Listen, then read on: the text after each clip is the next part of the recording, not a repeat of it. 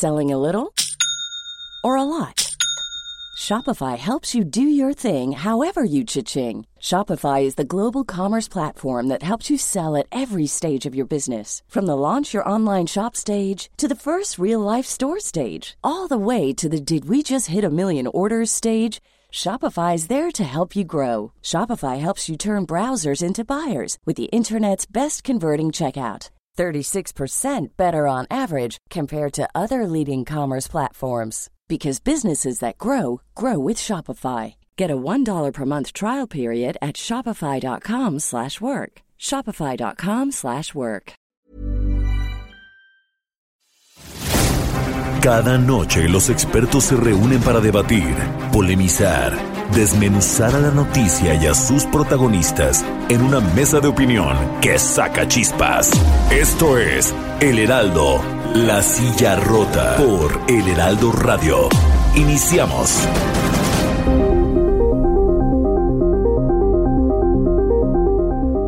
Buenas noches, bienvenidas, bienvenidos a esta mesa de opinión El Heraldo de México, La Silla Rota. Yo soy Alfredo González Castro y hoy estamos de manteles largos porque cumplimos el primer aniversario de esta mesa de análisis del Heraldo de México La Silla Rota y antes de seguir les recordamos que estamos transmitiendo desde la Ciudad de México a través del 98.5 de su frecuencia modulada y también saludar a, los amigos que nos siguen en el interior de la República allá en Monterrey, Nuevo León, Guadalajara, Jalisco, Tampico, Tamaulipas, Villahermosa, Tabasco y Acapulco, Guerrero, pero también aquí en, en la entidad vecina en el Estado de México nos puede sintonizar por el 540 de la amplitud modulada y este jueves como cada noche, doy la bienvenida a mi colega y amigo Jorge, Jorge Ramos, que nos va a platicar de qué va la mesa de esta noche. Y bueno, pues estamos de fiesta, Jorge. Alfredo, ¿qué tal? Muy buenas noches, auditorio.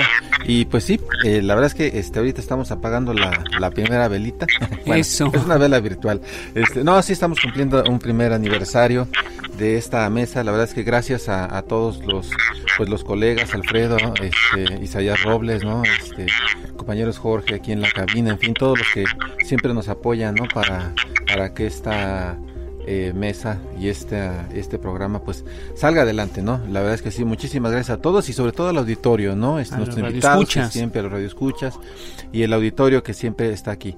Y bueno, pues eh, el, sin más preámbulo, eh, quisiéramos este pues empezar, la verdad es que la, la, pandemia, la crisis económica, ambas luego aparejadas, ¿no? Parecieran jinetes del apocalipsis, pues han puesto al límite las capacidades de los estados, estados nacionales y, y los estados, este, como los conocemos aquí en, la República, ¿no? Eh, bueno, encima de ello también vemos un pleito constante, un roce constante entre el presidente Andrés Manuel López Obrador y los gobernadores que, bueno, se encuentran con una mano eh, amarrada a la espalda ante la falta de apoyos.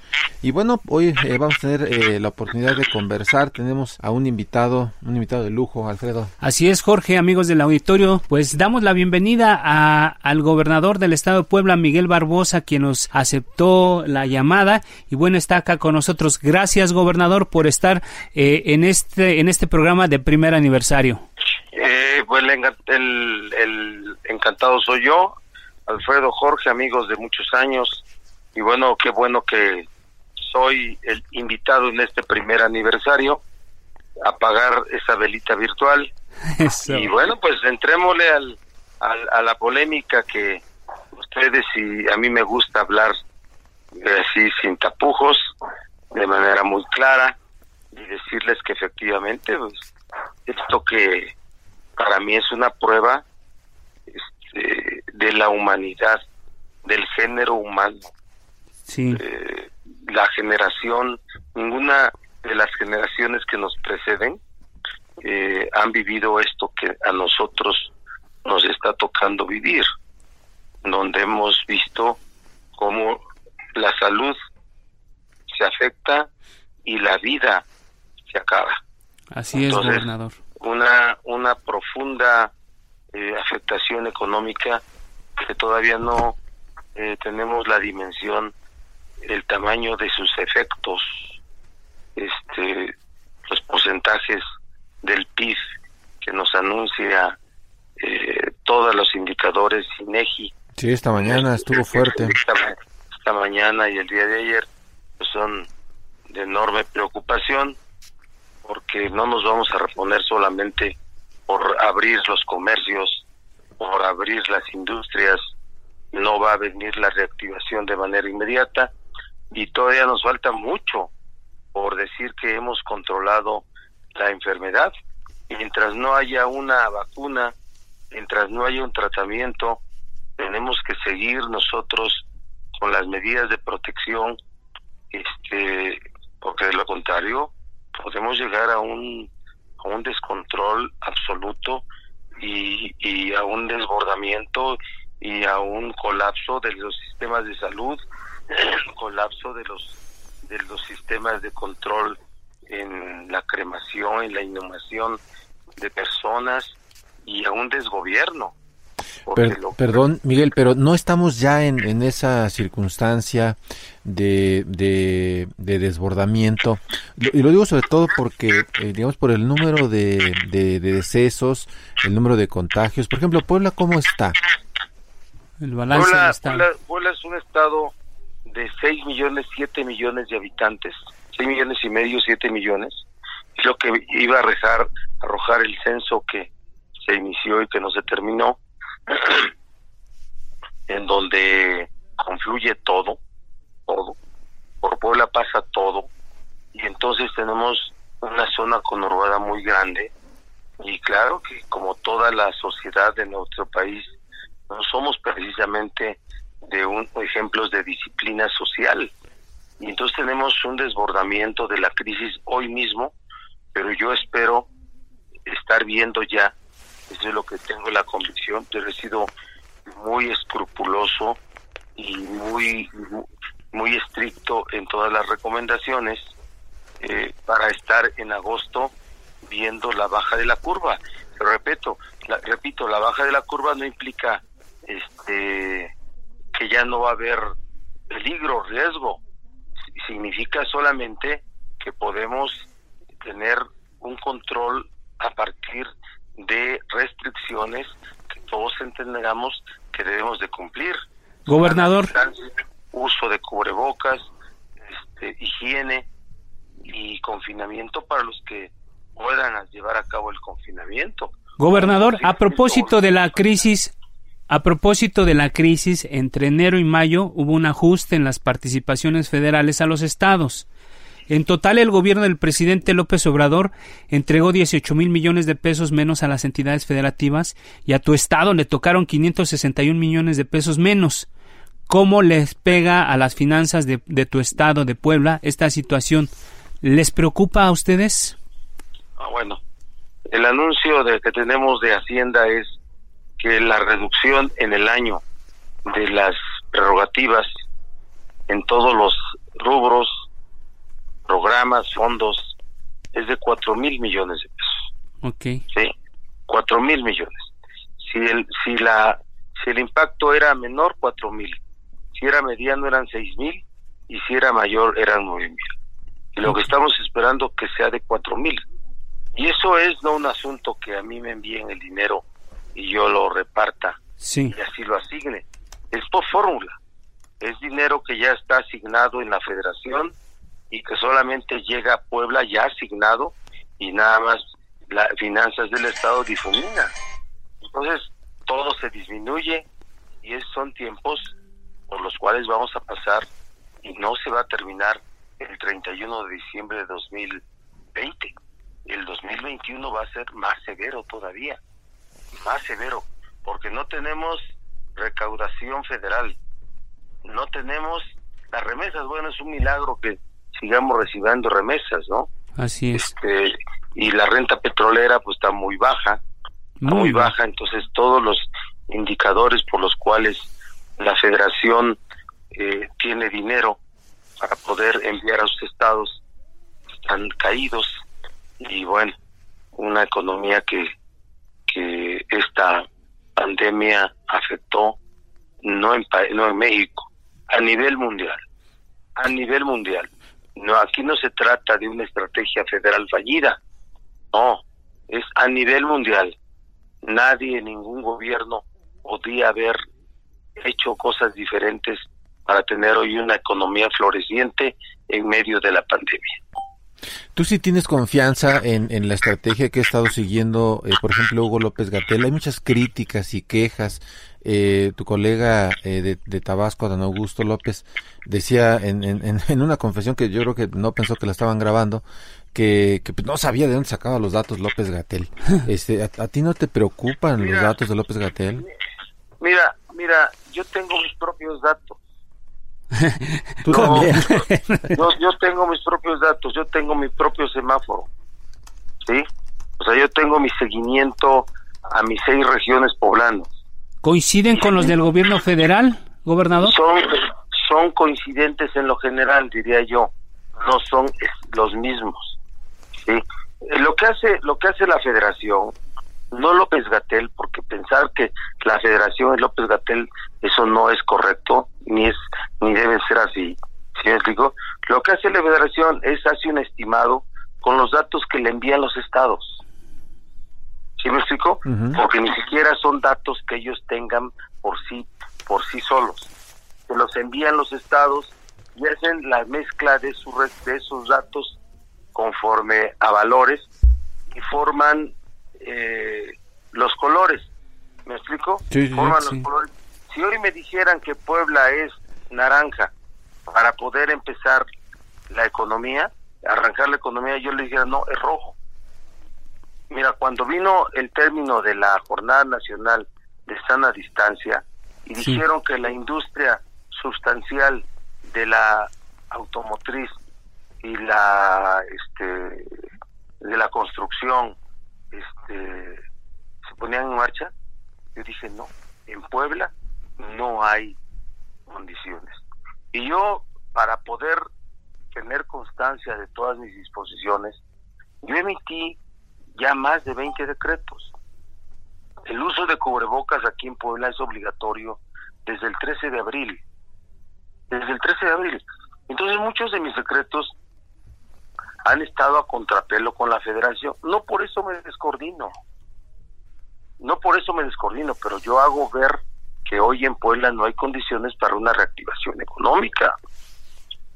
Entonces, tengo comunicación con los meros empresarios, los empresarios ya de veras, pero las las llamadas cúpulas empresariales que son las directivas de las cámaras que son los gerentes, te lo digo con franqueza, ellos tienen una función que realizar y los entiendo y me presionan y le digo, momento, espérense tantito. Vamos diciendo, cuando haya condiciones reabrimos. Y ahora tuve una reunión con empresarios muy grandes y quedamos que el 7 de agosto vemos qué condiciones hay para reabrir en un tercio. En un tercio, ¿sí? Y si no hay condiciones, no. Pero yo espero que sí las haya y podamos empezar a abrir de manera ordenada, ¿sí? Pero ese tema de la contradicción entre la federación y los estados sobre números no es mi problema en Puebla, porque yo mis definiciones las tomo yo en Puebla. A propósito de eso, gobernador, gobernador, eh, tú has sido senador de la República, conoces bien de estos temas. Hay gobernadores que urgen a una convención nacional hacendaria, un pacto fiscal, actualizar el pacto fiscal. ¿Ves tú que hay aquí una, una batalla entre los gobiernos de los estados y el gobierno federal? Yo veo dos cosas. Veo a gobernadores panistas que quieren aprovechar un impulso político desde esta este escenario de la crisis de salud para generar condiciones de, de devastamiento al régimen con rumbo al 2024 ¿sí? y están meten un tema que ha sido un tema de debate permanente desde siempre sí yo fui legislador en el 2000 y ya era viejo ese tema ya nos convocábamos a una a una cómo se llama Convención Nacional. na- Ujú. con- Convención Nacional Legendaria. como convención o conferencia nacional hacendaria, ya nos convocábamos, ir a la izquierda, ¿eh? No la derecha, era la izquierda, Así porque es. el gobierno que entró era el de Fox. Entonces quieren sacar raja política los, los y, ahí- y ahí panistas. estaba de legislador, ahí estaban de legisladores varios de los hoy gobernadores que piden eso, ¿sí? Después, los gobernadores pristas como hoy no ven, no ven que puedan regresar, bueno, ¿Sí me explico? Ellos tienen otra posición. Entonces, el presidente López Obrador ya les dijo, abramos el tema, abramos el tema, ¿sí? Tengamos madurez para abrir el tema, pero no en este momento. Este es el momento de la unidad nacional para salir de la crisis de salud. De verdad, si no entendemos este asunto solamente lo vamos a sacar con un acuerdo que yo le llamo pacto comunitario, que significa todos entendamos que nos debemos de cuidar entre nosotros y cuidar a la sociedad, simple y sencillamente no vamos a salir de esto. No vamos a salir de esto. Las, yo le, aquí le he llamado, por ejemplo, eh, la, solidaridad, la, la cadena de solidaridad a la solidaridad social para poder apoyar a los que menos tienen o para poder apoyar el sistema de salud. ¿Sabes cuánta cadena de solidaridad ha provocado? Sí. Escasa. Sí, claro. Escasa. Escasa. Esos que quieren la reactivación económica son muy poco generosos. Gobernador. Eh, así son, así son. Déjame tomarte la palabra cuando, cuando arrancó este espacio y tú dijiste que estabas dispuesto a entrarle a todos los temas. Entonces, en realidad no puedo dejar pasar la oportunidad de preguntarte cuál es tu postura sobre tu opinión sobre este tema del caso Lozoya y sobre todo lo que ha tenido que ver con el asunto de, la, de Odebrecht y las reformas y que de repente por ahí apareció tu nombre. Entonces, este, ¿qué, qué, qué nos puedes comentar al respecto, gobernador? Primero te digo, para empezar, lo mío. ¿Sí? Yo nunca traté a Emilio Lozoya. Nunca. ¿Sí? Sí. Yo nunca tu, nunca visité a Emilio Lozoya, ni en su oficina, ni en ninguna otra oficina. Yo nunca crucé una llamada con Emilio Lozoya y yo tuve una posición pública de estar en contra Sí. de la reforma energética. Yo y mi grupo parlamentario. De hecho, si no mal recuerdo, si no mal recuerdo, tú estabas en contra prácticamente de todo el pacto con México. Claro, ese fue ese fue la ruptura que tuve con la dirección política de mi partido. ¿Sí? Y entonces, eso fue público. Esta amputación que traigo en mi pie derecho fue por una marcha, participar en una marcha, que en una lesión que me hice en la planta de mi pie que no me curé bien y participó después en la en la recopilación de firmas de la de la esta ¿cómo se llama? consulta nacional en contra de la reforma ya aprobada. Es que yo estoy limpio, ¿eh? Este fue un asunto intencional de decir que un asesor mío había hablado a las oficinas de los Oya pidiendo dinero y que después se le habían entregado en, las, en la calle a ese asesor mío sin decir el nombre, sin decir su descripción, ¿sí?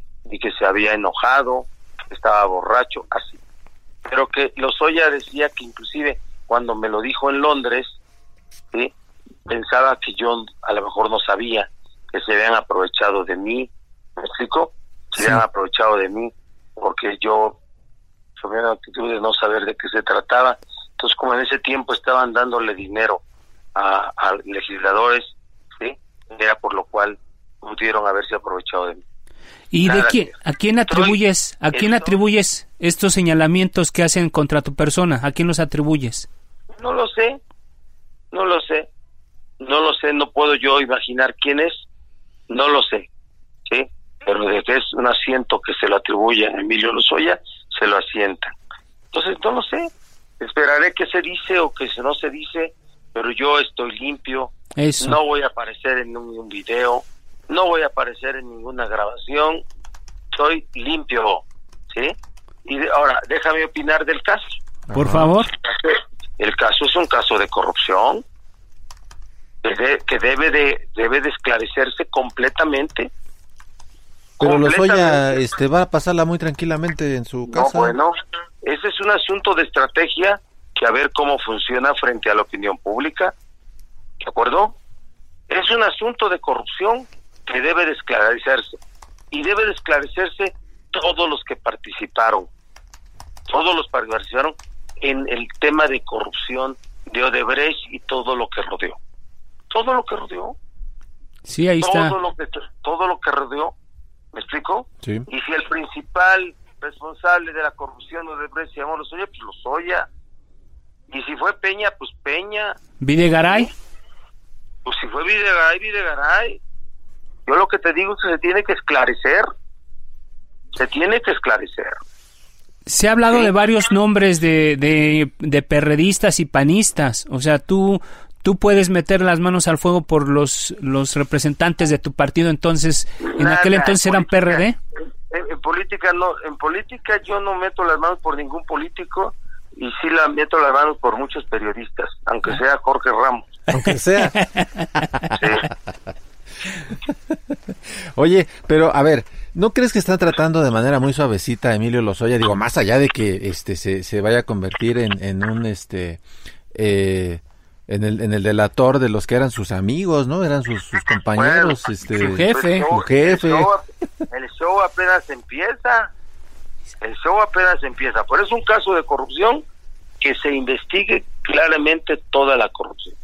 No va, no va a haber buena impresión social ni opinión política de que al principal señalado de un caso de corrupción, ¿sí? esté en la calle. Yo nada más digo, lo demás es estrategia de autoridades. Sí. Es estrategia de autoridades. Claro. Nunca, nunca hemos visto en México en el sistema procesal penal, de enjuiciamiento penal, yo no que yo sepa, por ejemplo, un tema de testigo en el nuevo proceso penal acusatorio de testigo protegido, testigo colaborador, los criterios de oportunidad que hoy prevé ese ese proceso penal nuevo, ¿sí me explico? Nunca lo hemos visto. Por eso estamos todos sorprendidos cómo se está aplicando. Gobernador, ¿tú, tú sí prevés que eh, el año que entra, porque se le está dando un plazo de seis meses a la, a la Fiscalía General de la República, ¿no? Para eh, terminar de enderezar pues todas las acusaciones y todo el, todo el expediente. Eh, ¿Tú prevés que pues va a ser una batalla, una batalla a muerte, una escandalera, un show impresionante eh, previo a las elecciones de 2021 y que bueno, eso a lo mejor pues va a bene- terminar beneficiando a, a- a Morena. Pues yo no, yo, a ver, este, este, este, este sí es no criterio de oportunidad, es una ventana de oportunidad de combate a la corrupción. Sí. Yo, por ejemplo, aquí en mi estado he, he sido un, un gobernador que ha encabezado el combate a la corrupción de manera muy real, porque yo encontré aquí un verdadero cochinero. Y el combate a la corrupción se hace desde tres niveles. Así es. Contención diaria. Todos los días tienes que estar pendiente de tu gobierno para que no haya corrupción. Primer caso. Tu gobierno, el actual, el actual. Sí. No decir que en tu gobierno no va a haber corrupción, no. Todos los días tienes que estar pendiente que no haya. ¿De acuerdo? Sí, vigilar el ejercicio caso, de gobierno. fortalec- fortalecimiento institucional. Ya eliminamos el fuero acá. Ayer se publicó la reforma constitucional ya en diario en periódico oficial. Y cuarto, persecución a quien haya infringido la ley. Castigo. Pues Castigo. castigo. Eso está muy bien. Castigo. Castigo. Esas son las tres vertientes del combate a la corrupción. Muy bien. Pues de- ya estamos prácticamente de salida en este primer bloque, Jorge, Así amigos es, del estamos auditorio. terminando, este, amigos del auditorio. Eh, pues, Miguel Barbosa, gobernador eh, constitucional del estado de Puebla. Ustedes Eh, un cierre, un último yo soy- comentario. yo soy muy divertido, ¿eh? Sí. Siempre. Nosotros somos los serios. Sí, ustedes son chamacos para mí. ¿eh?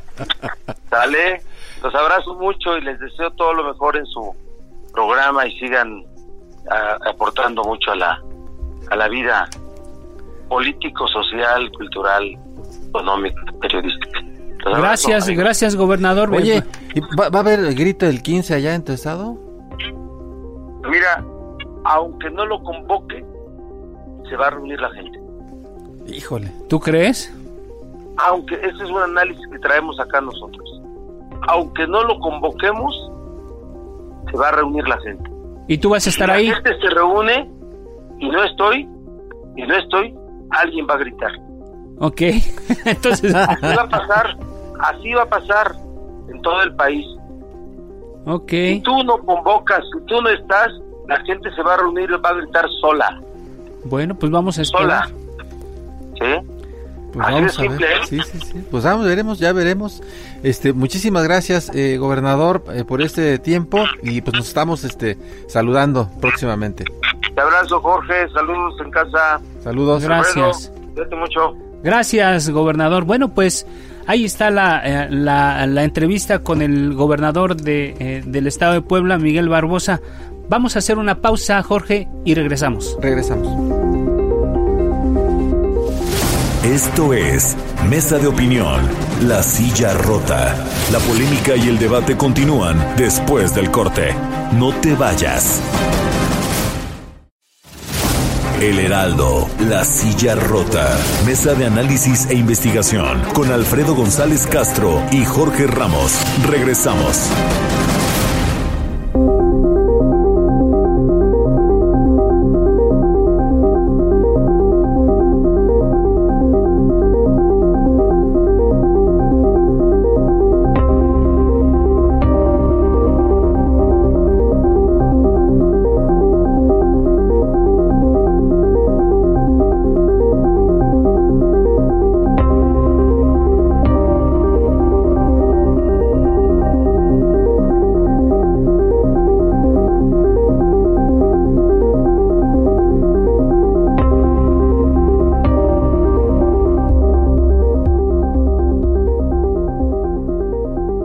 Reiteramos que estamos transmitiendo desde nuestras instalaciones acá en el sur de la Ciudad de México por el 98.5 de su frecuencia modulada y que además nos puede sintonizar en el interior de la República, en la ciudad de Guanajuato, en Tijuana, Baja California, en Ciudad Acu- Acuña, Coahuila y allá en el sur de los Estados Unidos, en las ciudades de McAllen, en Eagle Pass y en Bronzeville. Y de este lado nos puede sintonizar en Piedras Negras, Coahuila. Y bueno, pues ya estamos de, de regreso y recordar que estamos de, de primer aniversario. Y bueno, vamos a, si usted no lo permite, amigo Radio Escucha, vamos a escuchar las voces de algunos expertos, analistas, legisladores que hemos tenido acá, líderes políticos que hemos tenido en este espacio. ¿Qué tal? Soy José Ramón Cosío. Quiero felicitar al Heraldo de México y a La Silla Rota por el programa de opinión están llevando a cabo con Alfredo González y Jorge Ramos. Me parece que es un programa muy importante, crítico, propositivo. Ojalá que lo sigamos viendo y ojalá que tengan un año igual de bueno, lleno de éxitos. Saludos afectuosos a todos. Soy Eduardo Borges, director de Transparencia Mexicana, y me da muchísimo gusto que esta mesa de análisis del Heraldo de México y La Silla Rota eh, esté cumpliendo un año de existencia. Es un espacio reconfortante, abierto, donde nos podemos encontrar los académicos, los políticos, la sociedad civil, y hay que agradecer su pluralidad y su enorme riqueza en términos del debate público. Muchas felicidades. ¿Qué tal? Soy José Antonio Crespo y quiero enviar desde aquí mis más sinceras felicitaciones a Alfredo González y a Jorge Ramos por su programa, por el primer aniversario de su programa, La Silla Rota, que es un interesante programa de análisis político y espero sinceramente que cumplan muchos años más, de tal manera que podamos todos seguirlos viendo y desde luego eventualmente participar con ustedes con muchísimo gusto. Nuevamente felicitaciones y nos estamos viendo muy pronto. Hola amigos, buenas noches. Está cumpliendo su primer aniversario la mesa de debate El Heraldo y la Silla Rota. Y este es un buen momento para enviar una cordial felicitación y saludo a mis amigos Alfredo González y Jorge Ramos y por supuesto a todo el equipo que hace posible este programa. He sido invitado en un par de ocasiones y he podido ser testigo de la pasión y el profesionalismo con que realizan el programa. Por eso estoy seguro que este primer aniversario es solamente el primero de muchos años de éxitos para el programa. Enhorabuena y felicidades a todo el equipo. El Heraldo, La Silla Rota. Bueno, pues eh, efectivamente, Alfredo, eh, ya escuchamos a algunos de nuestros invitados. Muchas gracias por, Por la felicitación. felicitación. Eh, y bueno, pasamos a, la, digamos, a otra parte del, del, programa. Fíjate que eh, tuvimos una conversación eh, con Carla Humphrey, eh, ella es nueva consejera del Instituto Nacional Electoral. ¿Qué le quita el sueño a la consejera? un fraude electoral, las declaraciones del presidente Andrés Manuel López Obrador contra el INE, el riesgo de dinero sucio, eh, del narco, el desvío de recursos públicos, eh, la elección más grande de la historia, 21 mil cargos, es impresionante, 21 mil cargos en disputa el año que entra, 96 millones de personas están eh, inscritas en el padrón, en fin, la pandemia del COVID que está pues al acecho, ¿qué es lo que preocupa? Yo creo que primero que preguntarle, ¿siguen firmes elecciones en Hidalgo y Coahuila?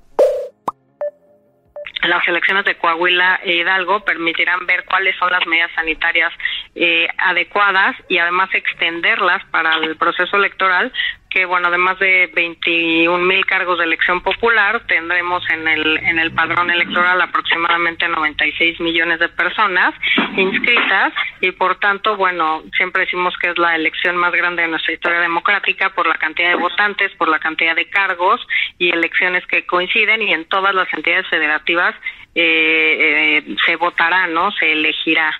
Entonces, eh, que por el momento, y me gustaría ser como muy enfática, en la mesa no está esa, esa posibilidad. Nosotros no estamos trabajando en este momento con ese escenario, aunque bueno, reconocemos que, eh, como en cualquier otra actividad, lo esencial es cuidar la vida y la salud de las personas, pero creo que eso eh, depende de la asesoría de manos de, de expertos. Nosotros somos expertos organizando elecciones y creo que en este momento no tenemos ese escenario en la mesa, eh, no está puesto sobre la mesa un escenario de posponer la elección de 2021.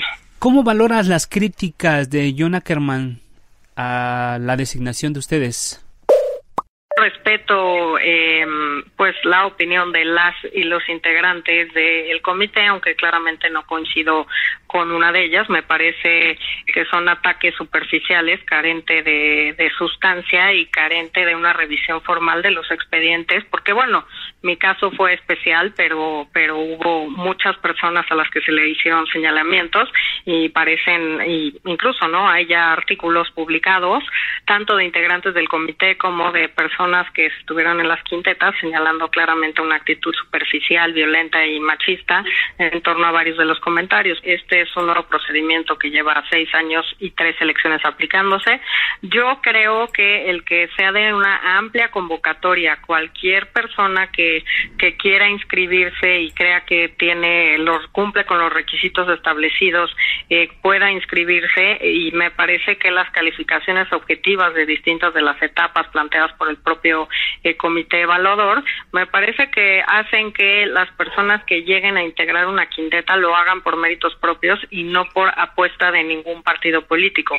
Y creo, y lo digo por supuesto a título primero personal, pero me parece que también institucional, llegamos con eh, amplio consenso, sin ninguna atadura, sin ningún compromiso con algún partido político. ¿Cómo recuperar la respetabilidad del INE?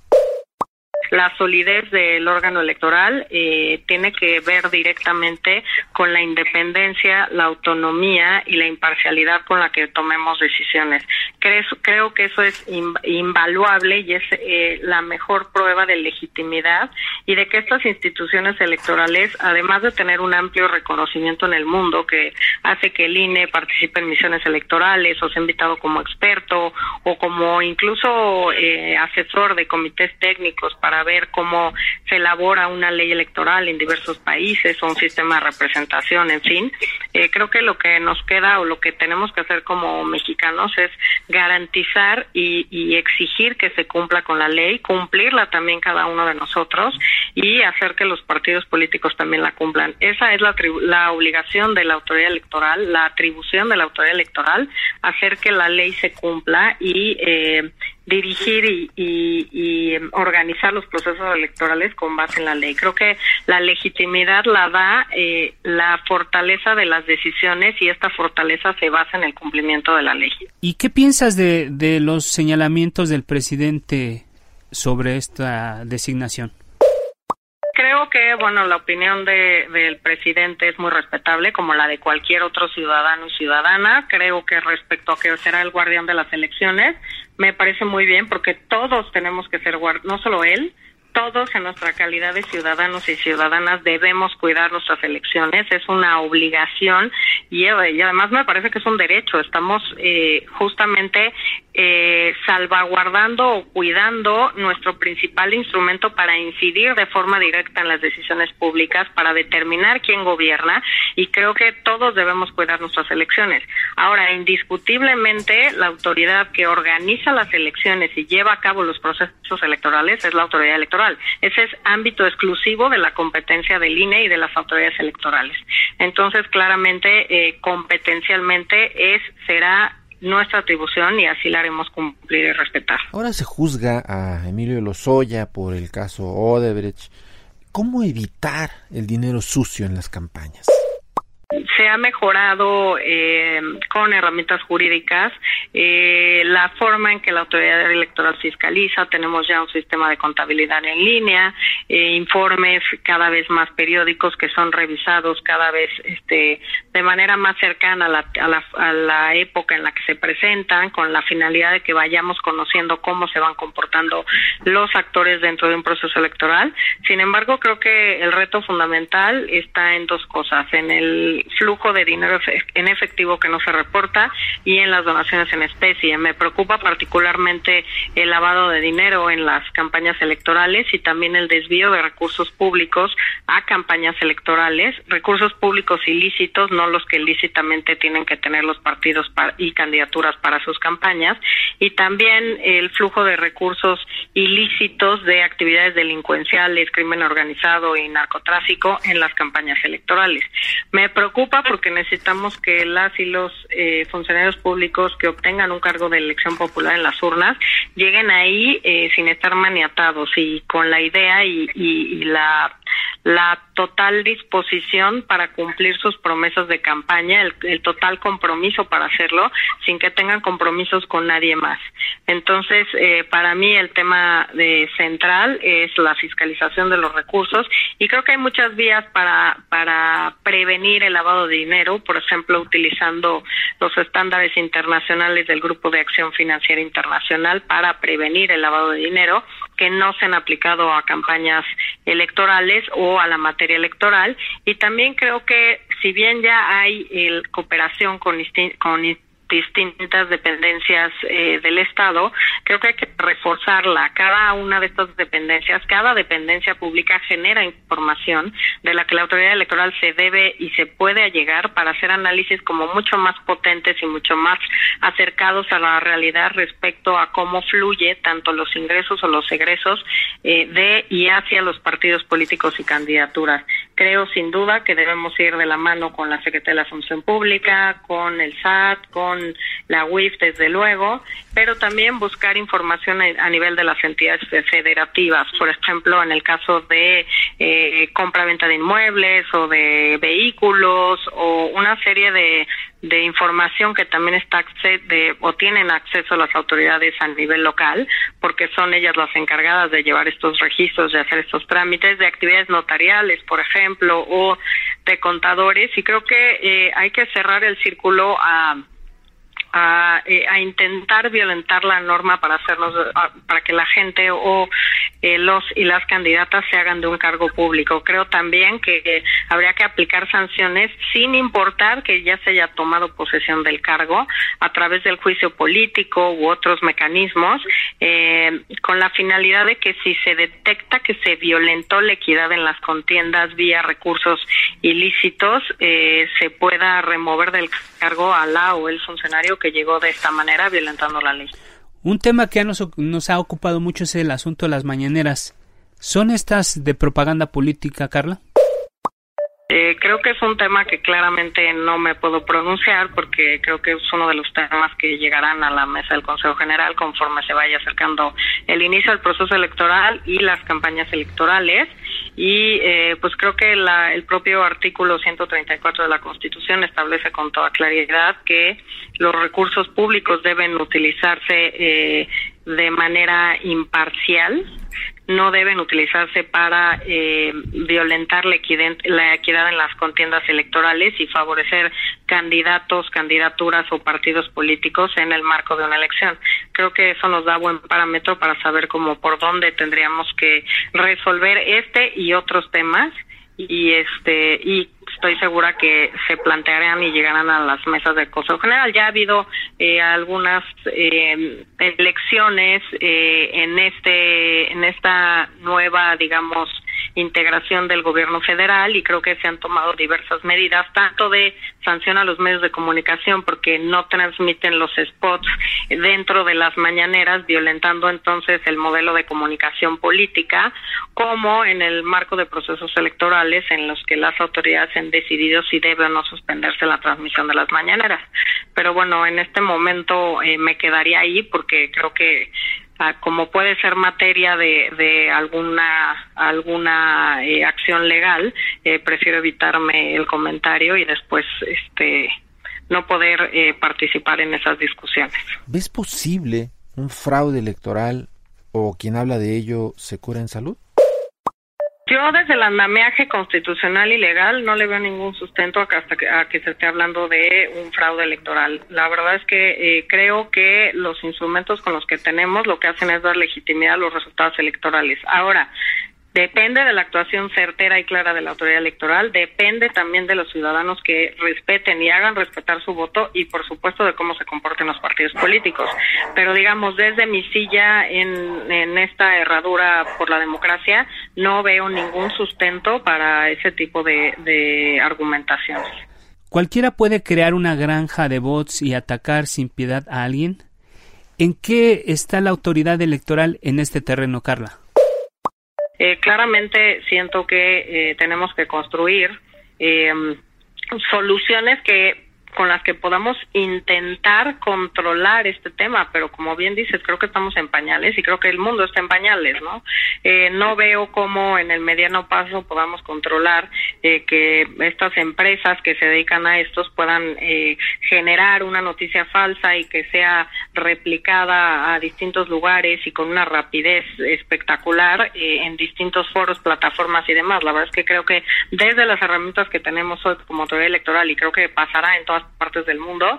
Creo que estamos eh, descobijados frente a este tema. y de todo lo que puede hacerse con las redes sociales y cómo puede eh, manipularse la información a la que puede acceder las personas. Sin duda, creo que, como dices, es un reto que tenemos que enfrentártelo uno con otro, ¿no?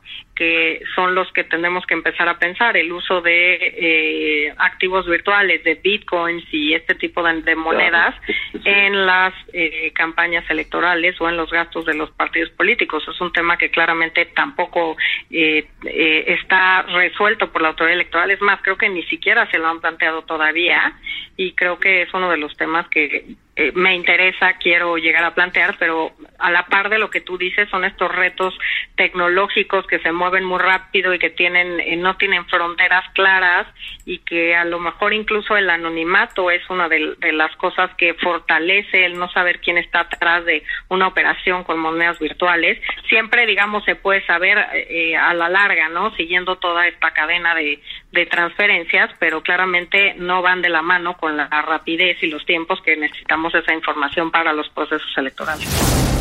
El Heraldo, la silla rota.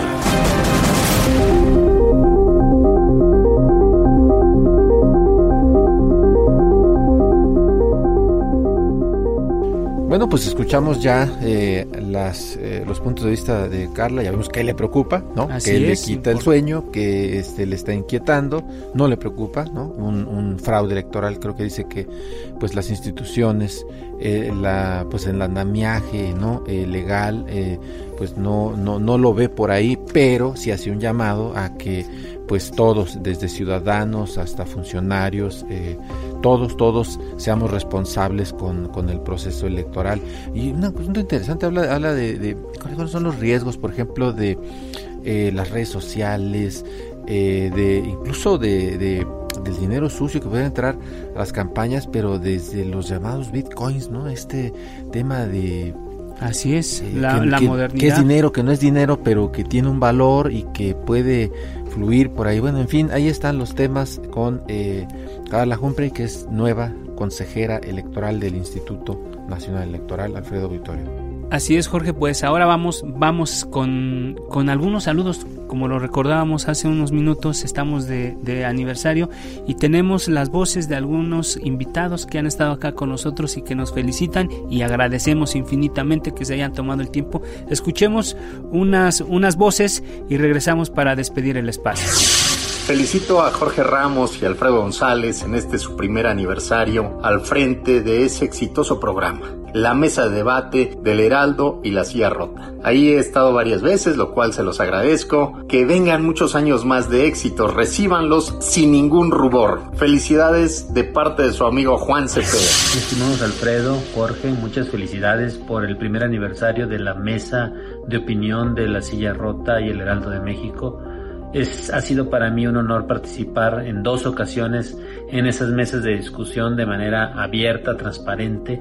Estos ejercicios de libertad hoy por hoy son indispensables y me enorgullece mucho haber estado sentado en, en, estas discusiones tan importantes que ustedes encabezan. Muchas felicidades, que sigan los éxitos y espero poderlos acompañar en varias ocasiones próximamente. Enhorabuena, mucho ánimo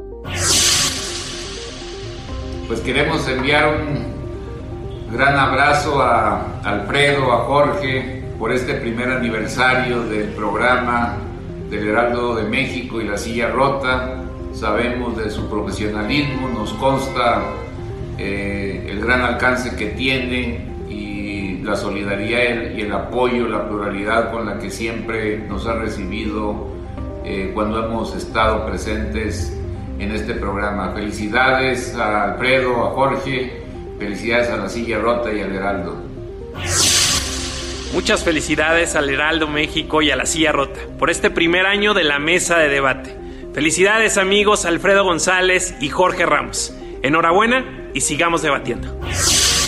Quiero felicitar a mis amigos Alfredo González y Jorge Ramos por el primer año de esta gran alianza la mesa de opinión entre el Heraldo de México y la Silla Rota. Sin duda alguna, un programa crítico y de análisis, cualidades fundamentales para que la audiencia pueda generar su propio criterio, escuchando voces expertas y conjugando distintos puntos de vista. Reciban un abrazo y háganlo extensivo a todo su equipo de colaboradores muy profesional y muy competitivo. Enhorabuena y que vengan muchísimos éxitos más y muchos años más. Hola, ¿qué tal? Soy Ángel Ávila Romero, dirigente nacional del PRD. Quiero enviarles una gran felicitación por este primer año de la mesa de debates, Alfredo González del Heraldo y a Jorge Ramos de la Silla Rota.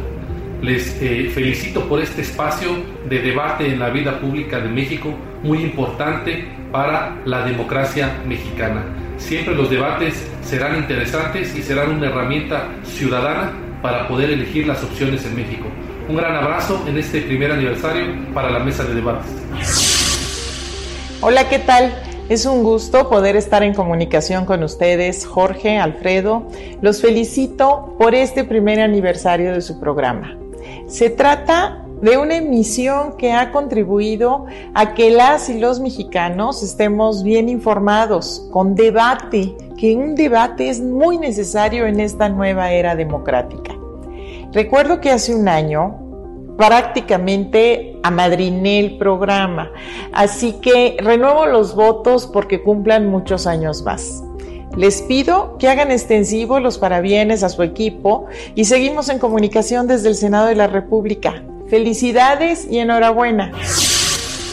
Felicitaciones a Alfredo González, director editorial del Heraldo de México, y a Jorge Ramos, por un año al frente de la mesa de debate. El Heraldo, la silla rota, un gran espacio de discusión. Ánimo, vamos por más años. Saludos, Alfredo.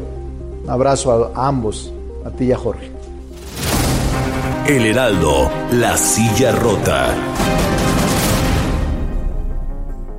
Bueno, pues eh, ya, ya, les agradecemos eh, al auditorio, sobre todo, que, que nos escucha cada semana Eh, el martes tú también apagaste eh, velita, ¿no, Alfredo? Así es, el primer aniversario de la otra mesa de, de opinión a fuego lento también los martes, Jorge. Así es, bueno, pues eh, agradecerles felicidades, siempre, a- felicidades al equipo. Al equipo, muchísimas gracias. Y este y bueno, pues a seguirle, ¿no? Así es, pues ya llegamos al final de este espacio, Jorge, amigos del auditorio. Agradecemos mucho nuevamente a que nos haya acompañado en esta emisión de aniversario de la Mesa de Opinión El Heraldo de México, La Silla Rota. Y también, por supuesto, agradecemos a quienes hacen posible este espacio. Isaías Robles en la información, Orlando Oliveros en la producción y Jorge Aguilar en los controles técnicos. Los esperamos el próximo jueves a esta hora, a las 10 de la noche. Y el martes, como decíamos, en la Mesa de Opinión a Fuego Lento. Descanse. Muy buenas noches, Jorge. Muy buenas noches y como siempre no se les olvide ser felices y si pueden, quédense en casa. La polémica por hoy ha terminado. Te espera el próximo jueves para que, junto con los expertos, analicemos la noticia y a sus protagonistas. Esto fue El Heraldo, la silla rota. Por El Heraldo Radio, con la H que sí suena. Hasta entonces.